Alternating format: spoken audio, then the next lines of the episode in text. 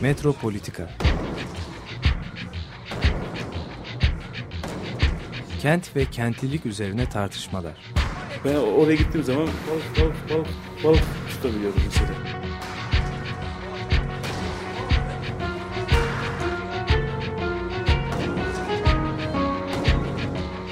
Hazırlayan ve sunanlar Aysim Türkmen ve Deniz Gündoğan İbrişim. yani. Kolay kolay boşaltamadı. Terk etmedi Perşembe Pazarı merkezini.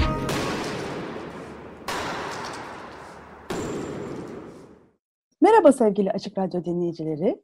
Ee, Bugün e, aramızda e, sinema teorisyeni, e, sosyal teorisyen, akademisyen Bülent Diken var. Hoş geldin Bülent. Merhaba, hoş bulduk. Teşekkür ederim. Bu Bugün Kentin Sineması, Sinemanın Kenti bölümümüzün konuğu Bülent Diken. Kendisi Kadir Has Üniversitesi Sinema Bölümünde akademisyen ve dinleyicilerimizin sanırım e, takip etmiş olduğu bir sürü kitabın da yazarı. Bunlardan bir tanesi de mesela İstisna Kültürü. Programımızın içinde kitaplarından da bahsedeceğiz. E, Bülent, e, o kadar enteresan konular hem sinema hem e, sosyal teori içinde o kadar enteresan konularda çalışıyorsun ki nereden başlayalım? Nereden başlayalım her zaman güzel bir soru. Bir fıkra duymuştum. Hocam anlatmıştı sanıyorum. Bir Yahudi bir Yahudi'ye soruyor. Berlin'e buradan nasıl gidilir diyor. Diğer Yahudi de yerinde olsam buradan başlamazdım diyor. Sanıyorum buradan başlamak zorundayız. Ee, en başta e, is- istisna kültürüne direkt girelim istersen. E, Valla yani Bir istisna düzeltme yapayım. Sinema teorisyeni e, dedin çok teşekkür ederim. Hiç kimse beni öyle adlandırmamıştı ama sinema teorisi değil genelde her tür teoriyle uğraşıyorum. E, sinema sever gibi görüyorum kendimi. Belki oraya da geliriz. Ben e, seni sinema teorisyeni olarak kabul ediyorum ama Öyle bu mi? düzeltme için de çok teşekkür ederim. Ben teşekkür ederim. İstisna kültürü dediğimiz zaman ilk önce hani e, kim kimler istisna e, vatandaş Hı. olarak belki kabul ediliyor. Daha sonra mekanların istisnaları neler? Dönemin istisnaları neler? E, belki buradan gireriz. Agamben'le bir girelim. Sonra nerelerden çıkarız bakarız. Tamam. Agamben'in e, hocasıyla girelim. 1920'lerde faşizmin yükseldiği dönemde e, Walter Benjamin e, bir tez atıyor ortaya. E, istisnanın kural olduğu bir kültürde yaşıyoruz diyor. Yani siyasal, toplumsal problematiği bu şekilde çerçevelendiriyor. E, ama tabii istisna teriminin e, hikayesi, tarihi çok uzun. E, çok kısaca belki girmekte fayda var konuşmanın devamı açısından. E, bizim uygarlığımız, bizim kültürümüz antik Yunan'dan beri e, bir e, fark yaratmaya, bir ayrıma dayanıyor. O da mesela e, kent ile ormanı ayırıyor, uygarlık ile barbarlığı ayırıyor, e, insan ile hayvanı ayırıyor. İşte kentte insan var, uygarlık var. Kentte vatandaş var. Vatandaş ne yapar? Politika yapar. Sanat yapar. e, felsefe yapar. Bu ayrıcalıkları olan kişi vatandaş. Öte yanda kentin karşıtı olarak orman yani e, yasanın olmadığı, büyük balığın küçük balığı yediği şiddetin hakim olduğu, insanın insa bir, insana bir kurt gibi göründüğü e, alan. Bu, burada barbarlık, şiddet, vatandaş yerine mesela köle ya da hayvan ya da insan yerine hayvan. Bu tür bir ikiliğin üzerine kurulu. Ee, işte mesela Aristoteles e, insan konuşan hayvandır dediği zaman e, e, köleyi insan olarak görmüyor çünkü kölenin konuşma e, özgürlüğü yok. Köle hayvan hayvan kategorisine daha yakın antik Yunanlı için. E, ya da insan politik bir hayvandır deyince oy vermeyen insanları bu tanıma vatandaş tanımına katmıyor. Mesela çocuklar kadınlarla birlikte köleler çok sayıda köle var antik Yunan'da. E, bu ayrım e, bizim uygarlığımızın temeli. Benim e, hocalarımdan, okumalarımdan öğrendiğim kadarıyla. Ama bir bir an var, bir e, istisnai bir durum var. Bu ayrım e, yok oluyor. E, bu ayrımın yok olduğu anın adı Antik Yunan'dan beri Antik Yunanlar stasis diyor buna. Antik Yunan'dan itibaren bu ayrımın yok olduğu bir an var. Bu ayrımın adı da olağanüstü hal dediğimiz şey. Olağanüstü halde kent ile orman, insan ile hayvan, vatandaş ile köle birbirine karışıyor. Bunları seçme, seçememeye başlıyorsunuz. Muazzam bir gri alan oluşuyor. İşte mesela e, vatandaşlık hakları askıya alınıyor. Zaten olağanüstü hal teknik olarak ne demek? E, yasanın askıya alınması demek. Ama paradoksal olarak yasanın kendi kendisi tarafından e, askıya alınması demek. Aynen hani bir insan nasıl saçlarından tutup kendi kendisini havalandırıyor gibi öyle paradoksal bir durum. İmkansız ama e, var olan bir durum. Yasanın kendi kendine askıya aldığı an istisna durumu. Şimdi ikinci söylemek istediğim bu tanımdan sonra şu, bu istisnai durum adı üzerinde istisna olarak sürekli sürekli yaşanmış bir şey bizim uygarlığımızda. Ama e, özellikle e, Hitler'den sonra, daha sonra e, günümüze gelirsek terörle mücadeleden sonra bir bakıyoruz olağanüstü hal yasaları sayıca bütün dünyada artmış durumda. E, Fransa'da bile mesela terörle mücadele yasaları aslında olağanüstü hal yasaları. Bir bakıyorsunuz dünyada olağanüstü hal yasaları o kadar artmış ki fiilen adı konmasa bile fiilen aslında olağanüstü hal de bir sürü ülke. Bununla birlikte Çin gibi ülkeler mesela e, ömür boyu diktatörlüğü yasalaştırdı. Aynı antik Roma'daki e, gibi. Hani ömür boyu diktatörlük Çin'de şu anda e, yasalaşmış durumda. E, bununla birlikte Trump gibi politikacılarla birlikte klasik despotik yönetimlerin geriye döndüğünü görüyoruz.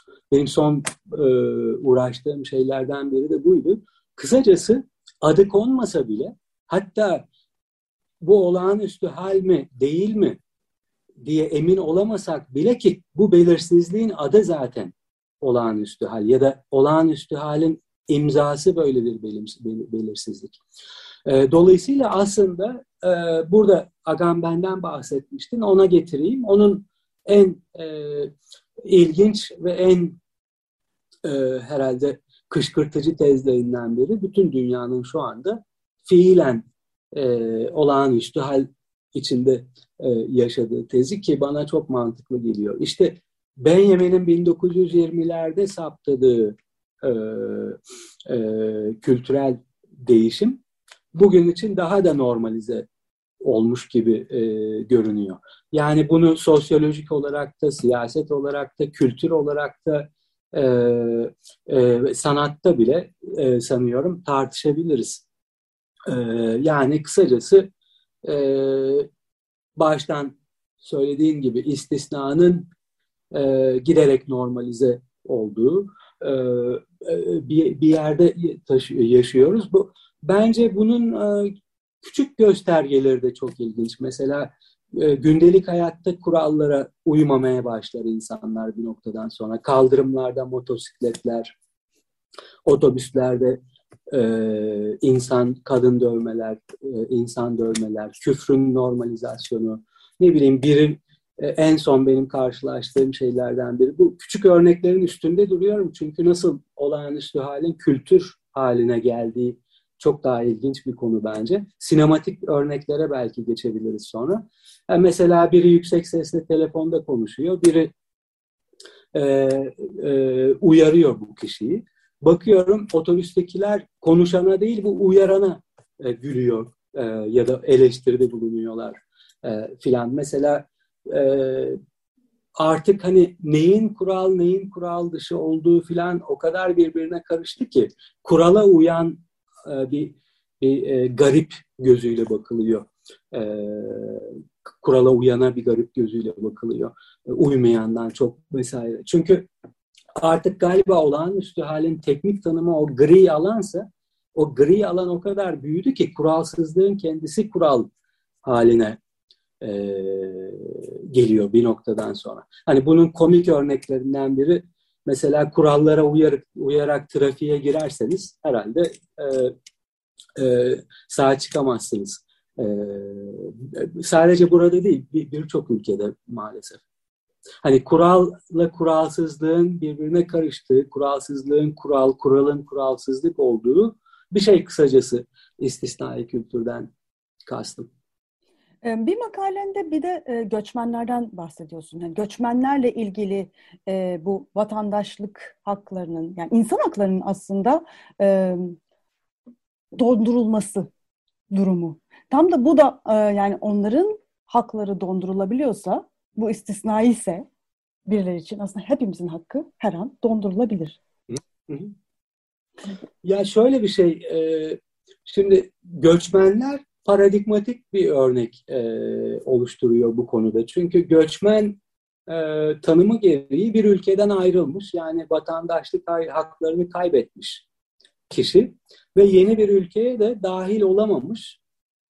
E, dolayısıyla vatandaşlık hakları kazanmamış kişi.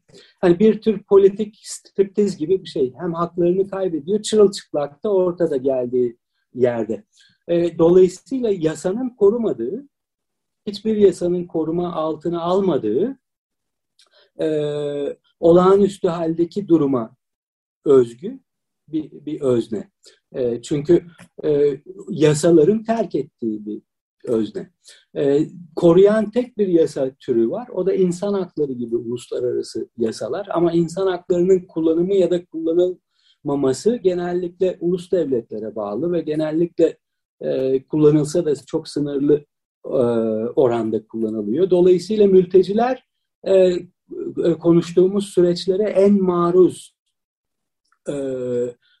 kitlelerden birisi. Ama ama istisnanın normalizasyonu şu da demek, gider ayak daha fazla sayıda insan yasaların kapsamı dışına çıkıyor. Mesela bu bir ayrıcalık olarak da yaşanıyor. Elitler bütün ülkelerde şu anda özellikle uluslararası şirketler vesaire kolaylıkla ulusal devletin sınırları içindeki yasalardan kaçabiliyorlar. Dolayısıyla e, yasa üstü gibi davranmaya başlıyorlar. Yani ben mesela Starbucks'a vergi ödetebilmiş bir devlet tanımıyorum. Ee, İngiltere'de bile bir pound vergi ödemediğini hatırlıyorum. En azından benim baktığım yıllarda. Hani yasa üstü gibi grupların çok arttığı. Kent ölçeğinde mesela gated community denen site tarzı e, e, mekanların çok arttığı bir yere gidiyoruz. Site ne demek? E, kentin hem içinde hem dışında gri bir alanda bir e, bir coğrafi bütünlük demek. Çünkü e, vatandaşın tanımı gereği coğrafi, coğrafi olarak dolaşım hakkı vardır. Hani bu vatandaşlığın tanımlar tanımlarından biri. Ama siteye giremiyorsunuz. Site içindeyken dışına çıkabilirsiniz ama yabancı bir olarak girme hakkınız yok. Yani çok tuhaf bir simetri oluşuyor. Hani mültecide, mültecinin durumda, mülteci kampında nasıl mülteci dışarı çıkamıyor istisnai alandan.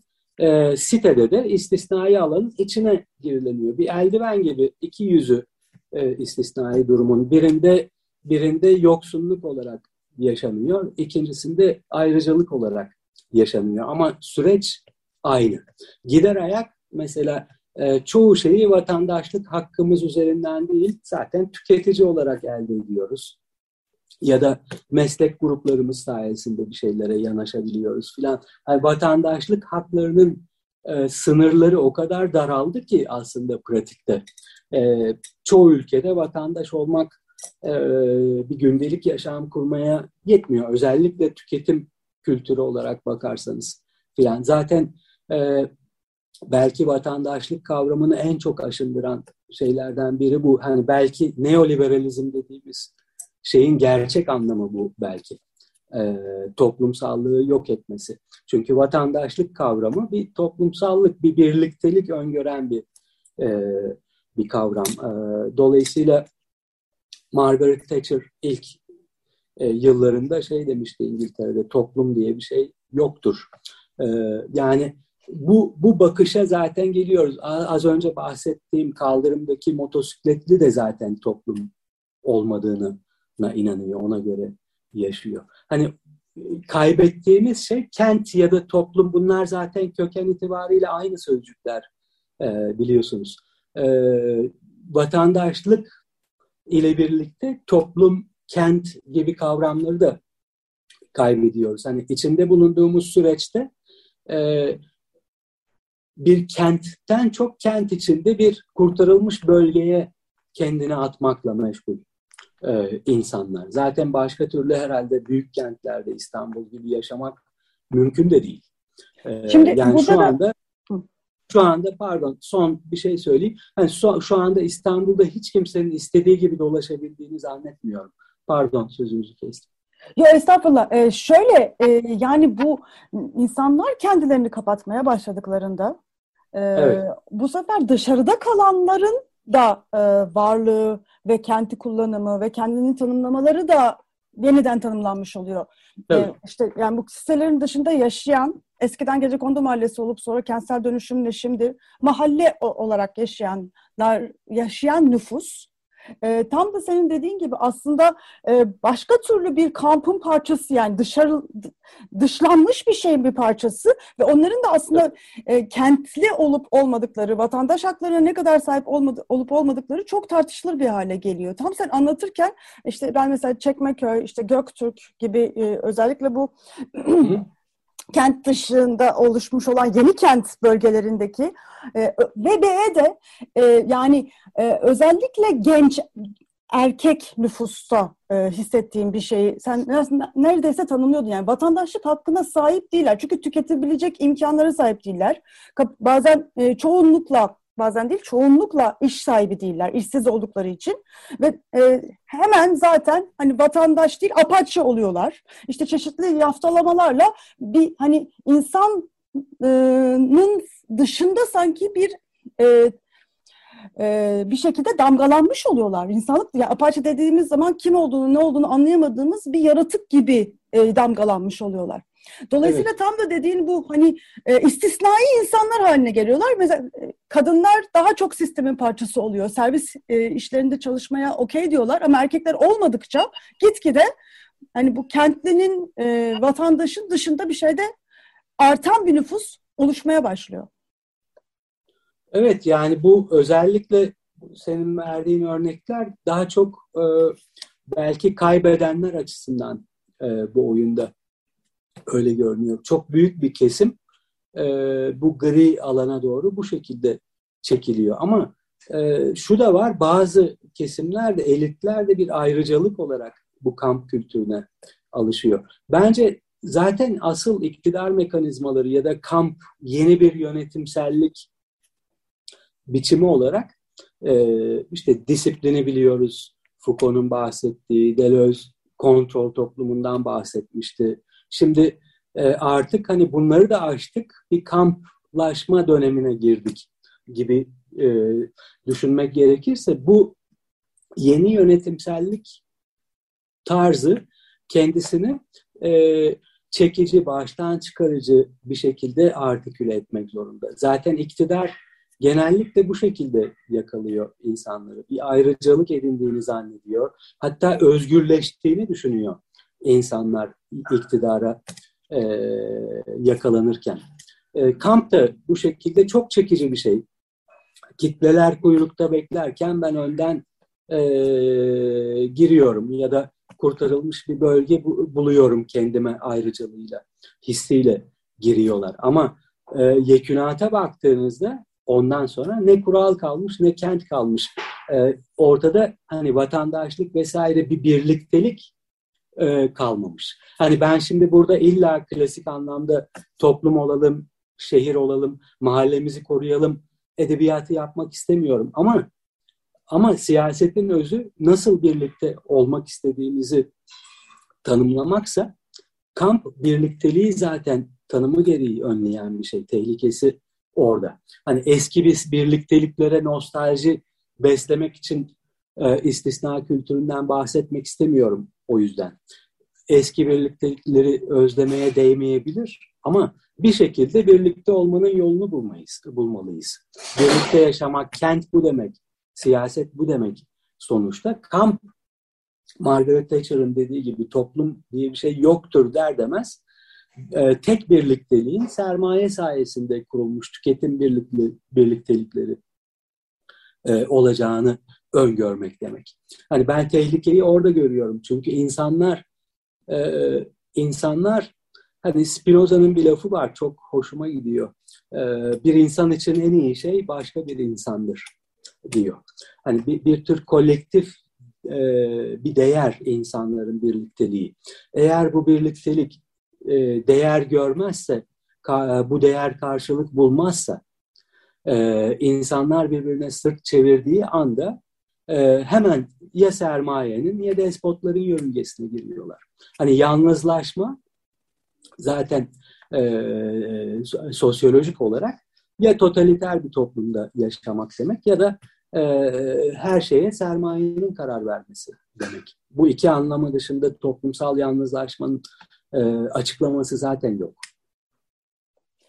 Evet. Açıklayabildim mi cevabımı?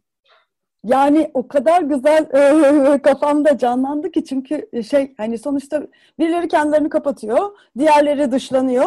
E, sanki o o o e, kesimler etkileniyormuş gibi düşünüyoruz. Halbuki bütün tabii, tanımları tabii. baştan tanımlayarak her tarafı e, aslında kaplayan bir sistemden bahsediyoruz. Burada tam e, senin bir başka makalende dile getirdiğin yani kenti konuştuk ama kentin dışını da aynı şekilde etkileyen bir süreci anlatıyorsun aslında. Yani kentin dışı da e, bu bahsettiğimiz dinamiklerden kentten farklı şekillerde etkileniyor. Yani bu turizmle mesela yeniden oluşturulması kent dışı alanlarında. Yani çünkü şey düşün, diye düşünüyoruz işte e, kentin içinde biz kurtarılmış alanlarımızdayız. E, eğer buradan da sıkılırsak kent dışına da göçeriz. Şimdi yeni, yeni bir, böyle bir büyük müthiş bir şey var ya hani e, güneye gidelim işte Karadeniz'e gidelim şuraya gidelim buraya gidelim. Hani böyle bir orada sanki bir başka türlü evet. bir vaat varmış gibi bir e, vaat, vaat edilen başka bir evet. güzellik yaşam biçimi varmış gibi düşünüyoruz. Tam da sen burayı farklı bir şekilde açıklıyorsun. Komik tarafı şey tabii kentten kaçıyorlar ama e, kendilerini de götürüyorlar. Ve o gittikleri yer e, aslında e, yani ilk başta hani zaten bir turistik olarak e, gittikleri için hani bambaşka bir anlam kazanmış oluyor yani yani şu anda hani mesela hepimizin kafasında hani oluşmuş olan o İtalya kentleri ya da Fransız işte Güney Fransa'nın köyleri yani hiçbir tanesi artık gerçek mekanlar değiller. Bunu anlatıyorsun mesela ben. Onlar köy köy değil zaten. Bodrum da köy değil zaten. Ee, yani Fethiye civarında benim gördüğüm kadarıyla hani köyler zaten o kadar kente bağımlı hale geldi ki otonomisi zaten tartışmalı yani. Hele hele Karaburun gibi köylerde kente bağımlılık, kente iş gücü yetiştirmek kuşak kuşak gidiyorlar, çalışıyorlar, yaşlanınca geri dönüyorlar. Hani bunun dışında bir e, kent dışı işlevi kalmamış durumda zaten. E, sadece kendi kendine yetişen zeytini olabilir, şu olabilir. Hani köyde değil, kent de değil. Ben e, biraz kamp terimini ciddiye alıyorum. Böyle e, gri alanda ne o ne öteki, hem o hem öteki gibi mekanlar e, oluşuyor. E, zaten kentleşme ne demek?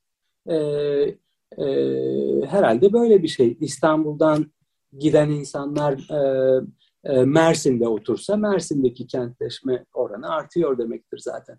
Hani ben bunları çok e, ciddiye almıyorum. Hani az önce dediğim gibi en başta kendilerini de götürüyorlar. Hani köye gittiklerini düşünseler bile köye kentli gözüyle bakan e, bir kalabalık oluşuyor orada. Bir e, yeri geliyor rant oluyor o köy denen yer. Yeri geliyor bir fantezi mekana e, dönüşüyor. Ama e, ama e,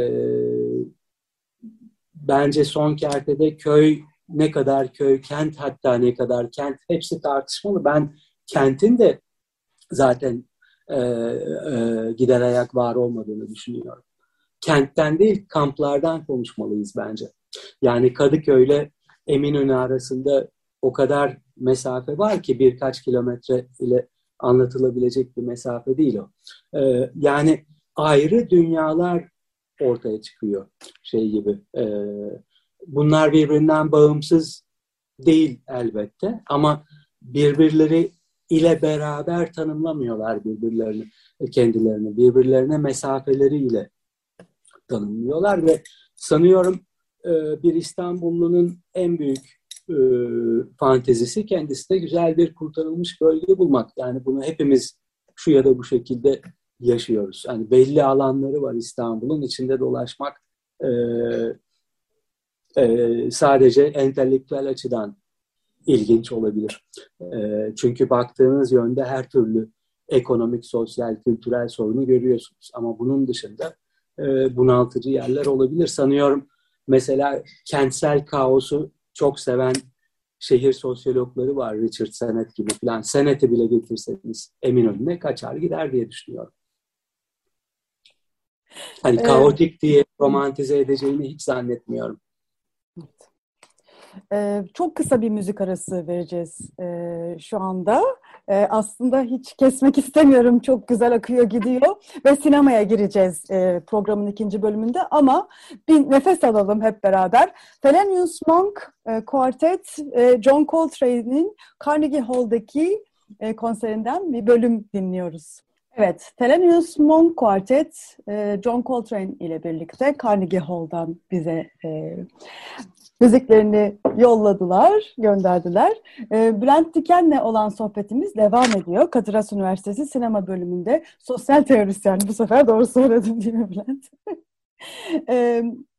Bülent Diken ile programın ilk bölümünde kamplar üzerine, dünyanın kamp olması ve bizim artık kamplar içinde yaşama e, durumumuz üzerine konuştuk. Gitgide daha da e, artan bir şekilde ayrışmış bölgelerde yaşamamıza rağmen kendimize kurtarılmış bölge olarak e, bir yer seçiyoruz ve daha da bu kamplaşmanın içine çekiliyoruz. E, kampların artık cazip halde sunulması durumuyla karşı karşıyayız. Bunları konuştuk.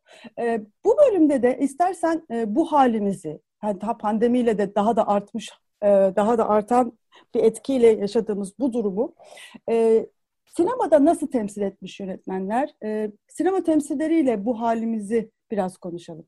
Tabii. E, öncelikle bir şey söyleyebilir miyim? E, temsile geleceğim. Ama ben sinema da şeyi fark ettim. Zaten sinemayla ben o yüzden ilgileniyorum.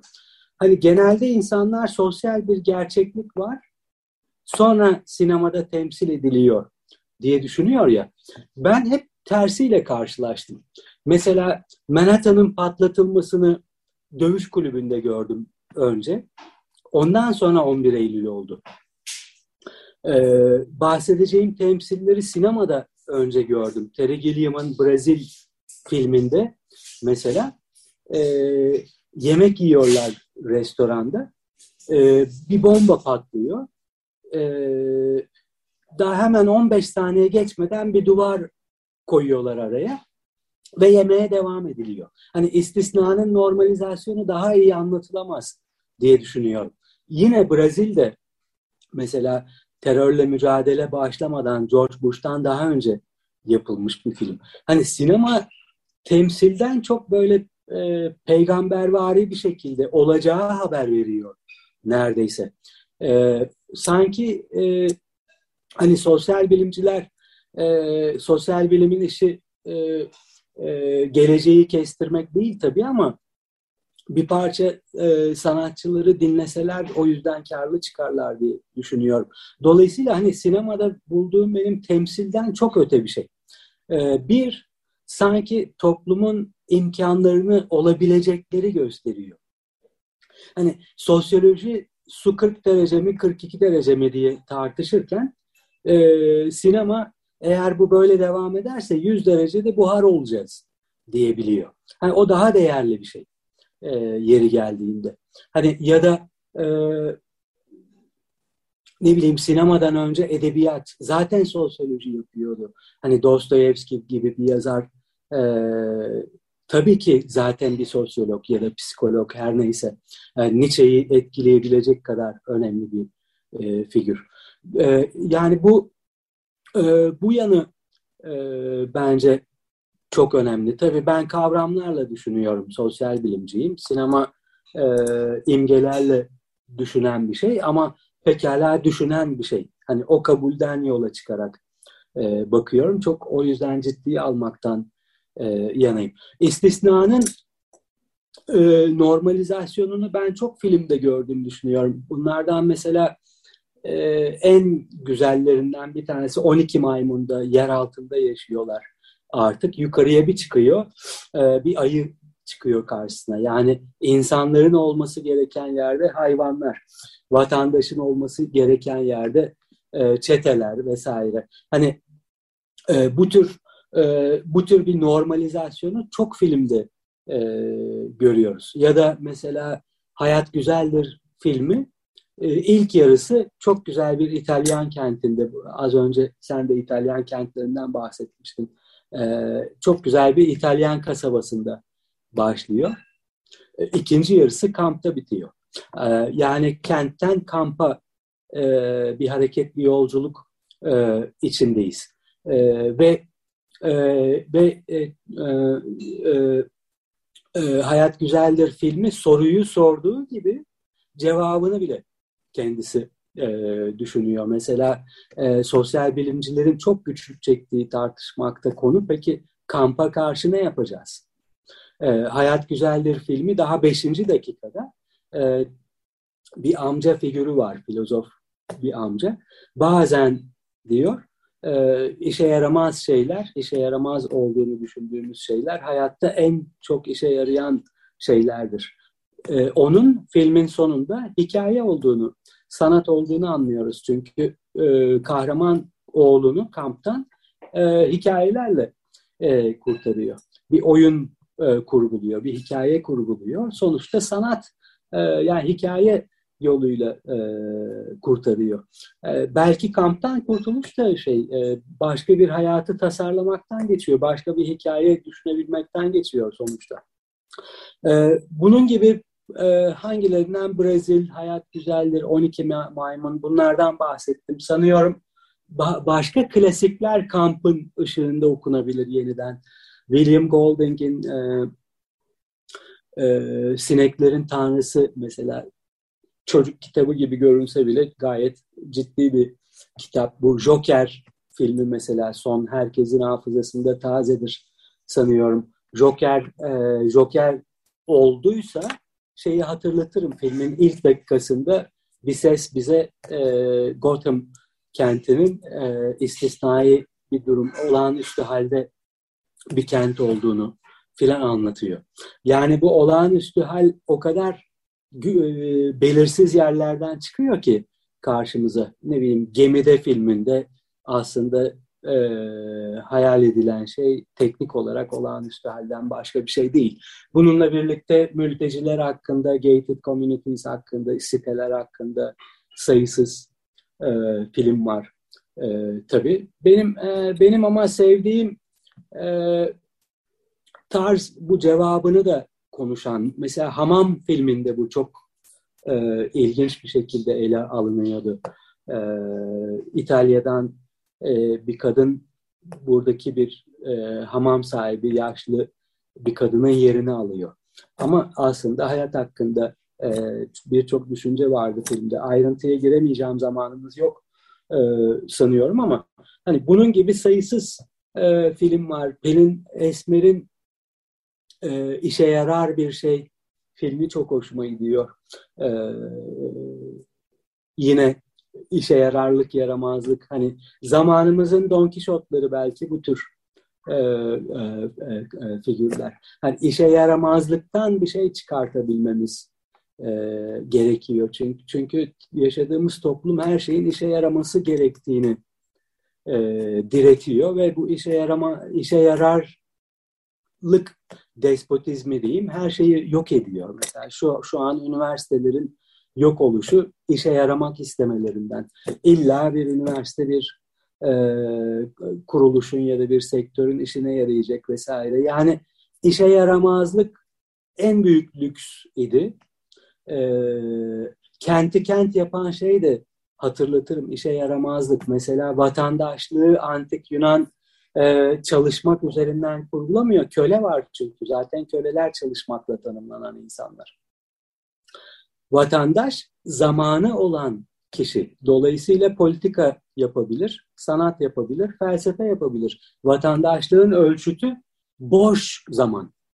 Ama yaşadığımız toplumda sanıyorum o kadar köleleşiyoruz ki kolektif olarak. Hani boş zaman gibi bir kavramı kalmıyor insanların. İşte filmi belki bu yüzden çok seviyorum. Hani sosyal bilimde bile tartışması yavaş yavaş imkansızlaşan şeyler e, filmde çok güzel tartışılıyor. İşte, işte e, Hayat Güzeldir'i örnek verdim. Pelin Esmer'in filmi. E, bu, bu Pelin Esmer bir sosyolog e, köken itibariyle.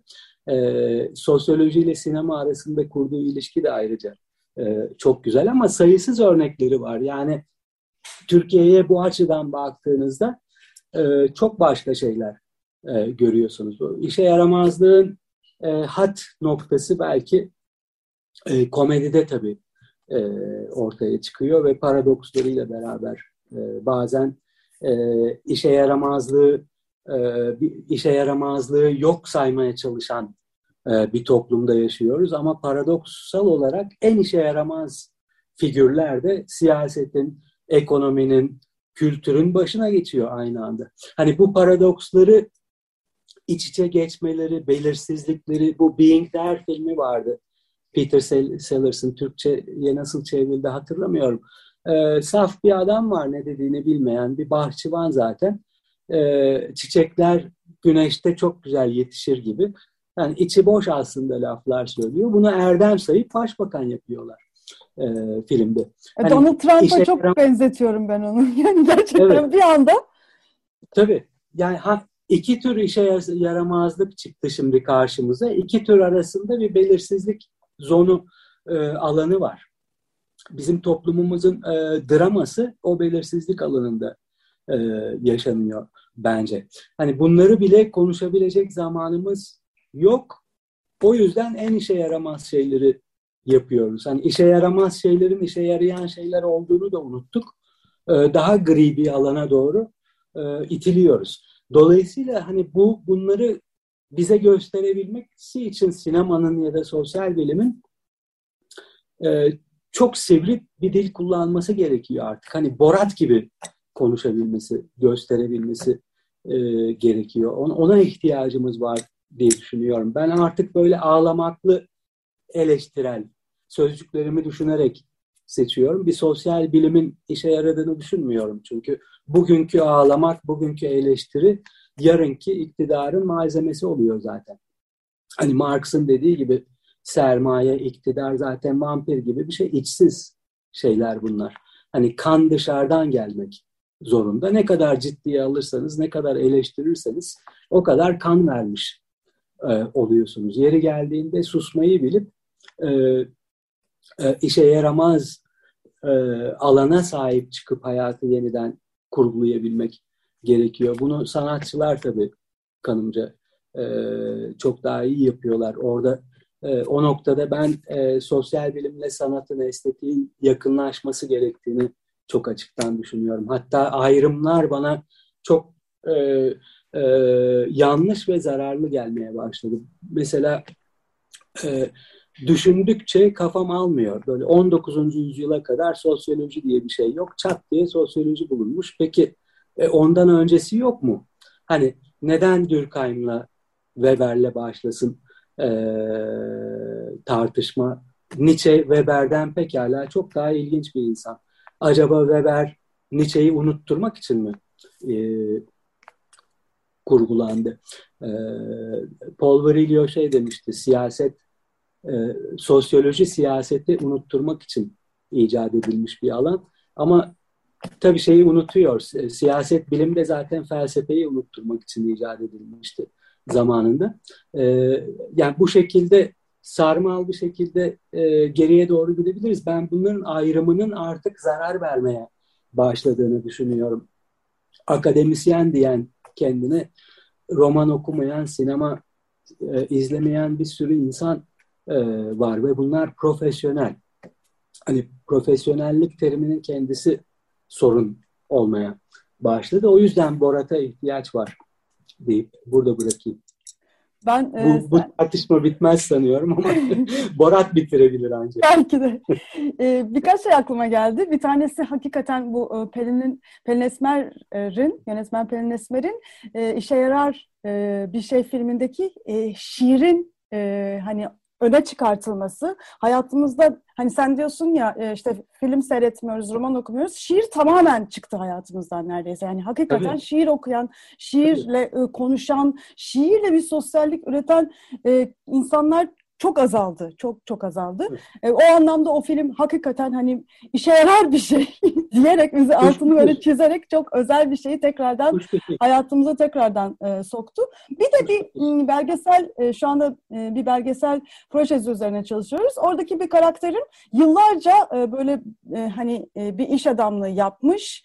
E, işte ayak 80 yaşına yaklaşan e, bir e, İstanbullu e, bey ve e, bana şey dedi işte artık emekli olduk. Zaten işim işe yarar olmaktan çıktık. Çok boş zamanım var. İstediğin zaman yapabilirim. Ama bir yandan da aslında ilk defa işte kendi yaşamı üzerine düşünmeye başladı, yazmaya başladı. Ben de şey dedim ona, şimdi işeme yaramaya başladınız aslında. Tam yapmak istediğiniz şeyleri yapıyorsunuz. Daha önce işte çocuğum okula gitsin diye para kazanıyordunuz. E, kariyerinizi ilerletmeye çalışıyordunuz. İşte bir şey büyütmeye çalışıyordunuz. Aslında yani sadece paraya e, mahkum olarak yaşıyordunuz. Yani emekli olan insanların ya da işsiz gençlerin aslında, ya şimdi beraber mesela bir sürü gençle ve böyle karakterlerle arkadaşlarla birlikte film yapıyoruz. Ve bu hani bu, bu film işe yaramaz bir şey gibi gözüküyor. Hani evet. sistem tarafından. Ama tam da aslında e, bir daha altını çizerek işe yarar şeyler böyle oluyor. Yani hani o sistemin dışında zamanlar, mekanlar, ilişkiler yaratarak oluyor. Evet. Ee, yani şeyden başladın. Pelin Esmer'in filminde e, hem mühendisler hem şiir yazıyorlar ama hani önemli olan çünkü hayatın e, sürmesini sağlayan mühendislikmiş gibi görünüyor. Ama başları zora girdiğinde, sorunlarla karşılaştıklarında, dibe vurduklarında onları kurtaran şiir oluyor. E, o vurgu çok hoşuma gitmişti. Emeklilerle ilgili başka karanlık bir nokta da var tabii orada. Bütün sosyal beceriler gibi boş zamanı kullanmak da bir beceri.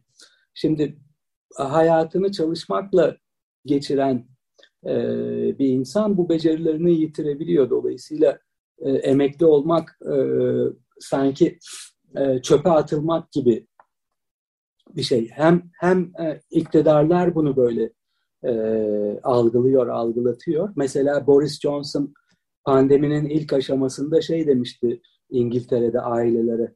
Ba- bazı yaşlı yakınlarınızı kaybedebilirsiniz dedi. E, yani yaşlı kesimi o kadar or, e, gözden çıkarmış ki onlara hitap etmiyor.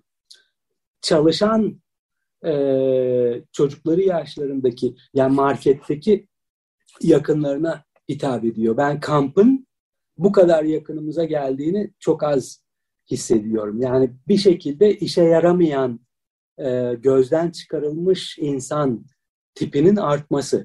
Ee, yani ortadan kalksalar bir sürü işsize, bir sürü mülteciye bu şekilde bakıyor dünya bugün. Ee, bunlar ortadan kalksa fark etmez. Bu bir yanda iktidarların tavrı ama bir yanda tabii öznelleştirilen e, e, bir şekilde kişilerin de kendilerine ne uydurduğu bir kalıp. Bu kendileri de öyle düşünmeye başlıyor birçok insan.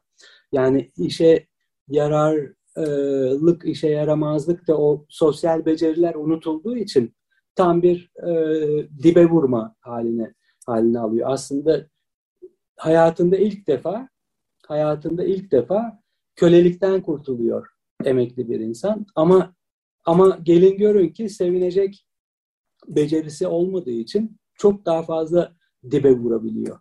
Hani belki işte asıl kölelik böyle bir şey e, köle olmaktan başka bir şeyi bilmiyor e, olmak.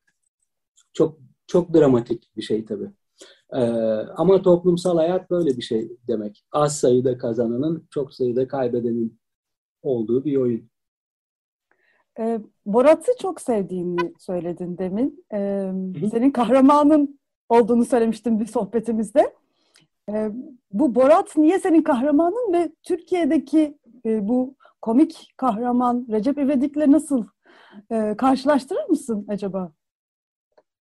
Ah karşılaştırmamayı tercih ederim tabii. Yani e, şöyle bir şey, e, vampir dedim ya e, sermaye, içi boş. Bir bakıyor Borat satıyor, hemen onun da taklidini çıkartıyor. Aralarındaki tek ilişki bu herhalde. E, Recep İvedik'in e, Borat'tan öğrendiği tek şey küfretmek, e, garip hareketler yapmak falan gibi görünüyor. Ben iki üç tanesini izledim sabırla. Sadece hani e, ama Borat çok ciddi bir şey. Borat, e, Sasha Cohen e, çok ciddi bir palyaço eğitimi almış. Komedi geleneğini çok ciddi elden geçirmiş. Başarılı, e, ilginç ve önemli bir sanatçı e, bence. Şimdi benim bakışım e, şu az önce de hani ağlamaklı eleştirel teoridense gülmek daha iyidir e, e, demiştim. Oraya dönerek bir iki bir şey söylemeye çalışayım. Bu Montaigne'in denemelerinde ilk karşıma çıkmıştı.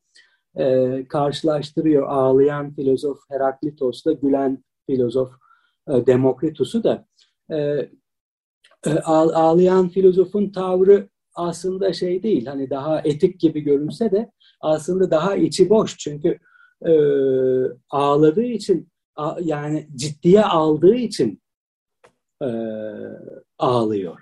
Halbuki insanlar, bunu söyleyen Montaigne, bir numaralı hümanist, insanlar düşük yaratıklardır.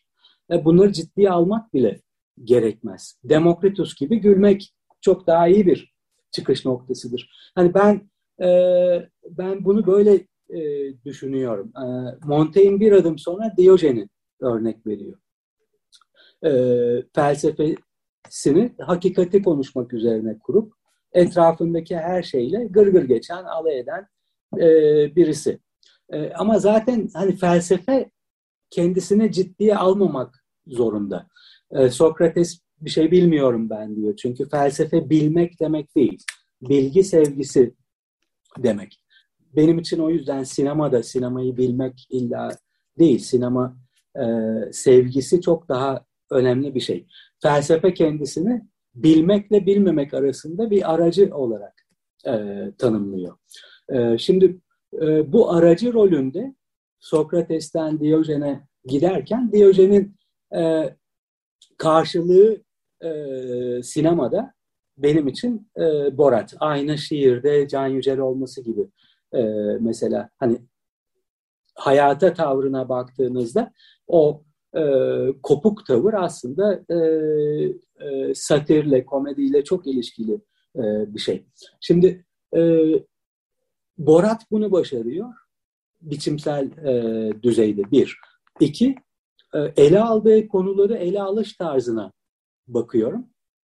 E, son derece dahiyane ayrıntılar var. Mesela e, insanların o e, şovenist, ırkçı insanların kendi kendilerine deşifre etmelerini kendilerini sağlıyor. Yani bunu teröristler yapamadı. Ulrika Meinhof, Bayder Meinhof e, e, çetesi, e, örgütü dahil. Hiçbir teröristin başaramadığı e, kendi kendine ifşa e, senaryosunu gerçekleştirebilen işte Terry Gilliam gibi, Borat gibi e, karakterler var sadece.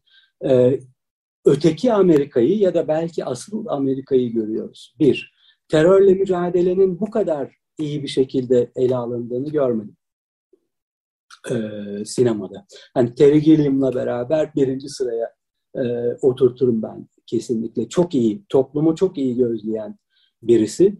E, aynı şekilde çok yanlış anlaşıldığını düşünüyorum. Mesela üç feministte bir e, sahne var.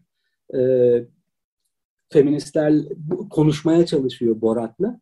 O aa siz e, siz kadın oldu kadın beyninizin olduğuna inanıyor musunuz gerçekten gibi bir şeyler söylüyor mesela.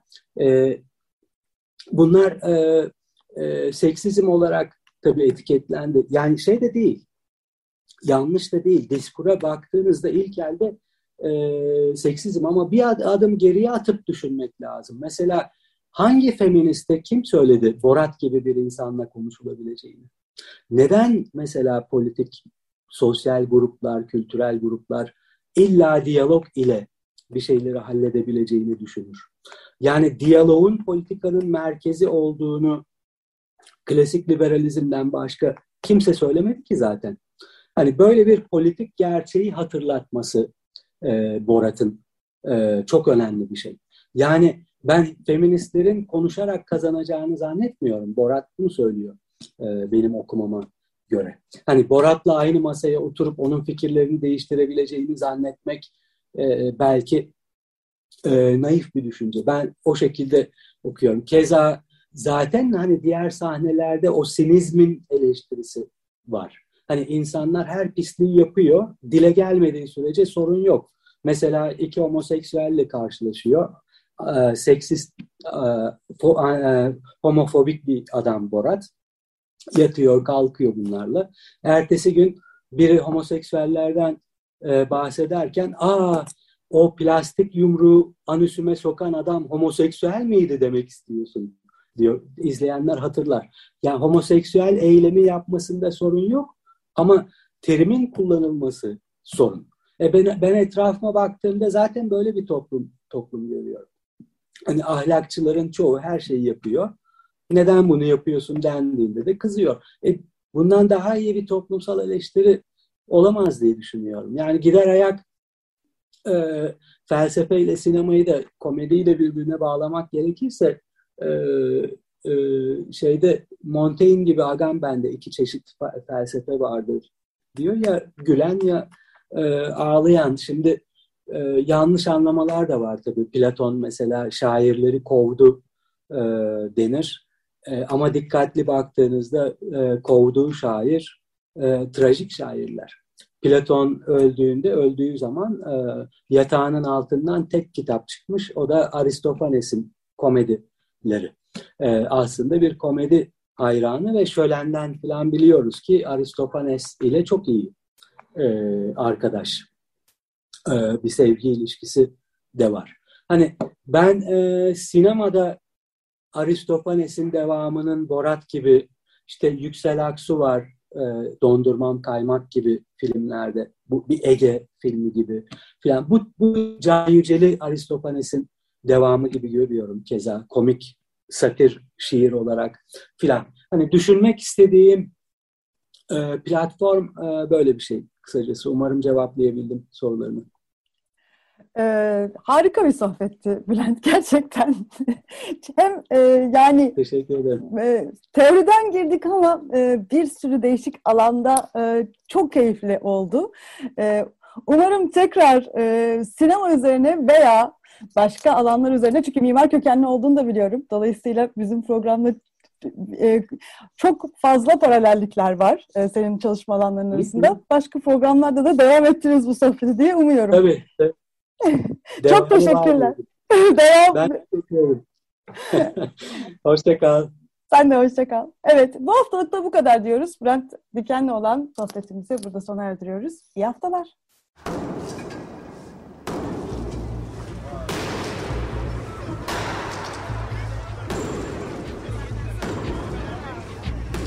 Metropolitika Kent ve kentlilik üzerine tartışmalar. Ben oraya gittiğim zaman balık balık balık balık tutabiliyordum mesela.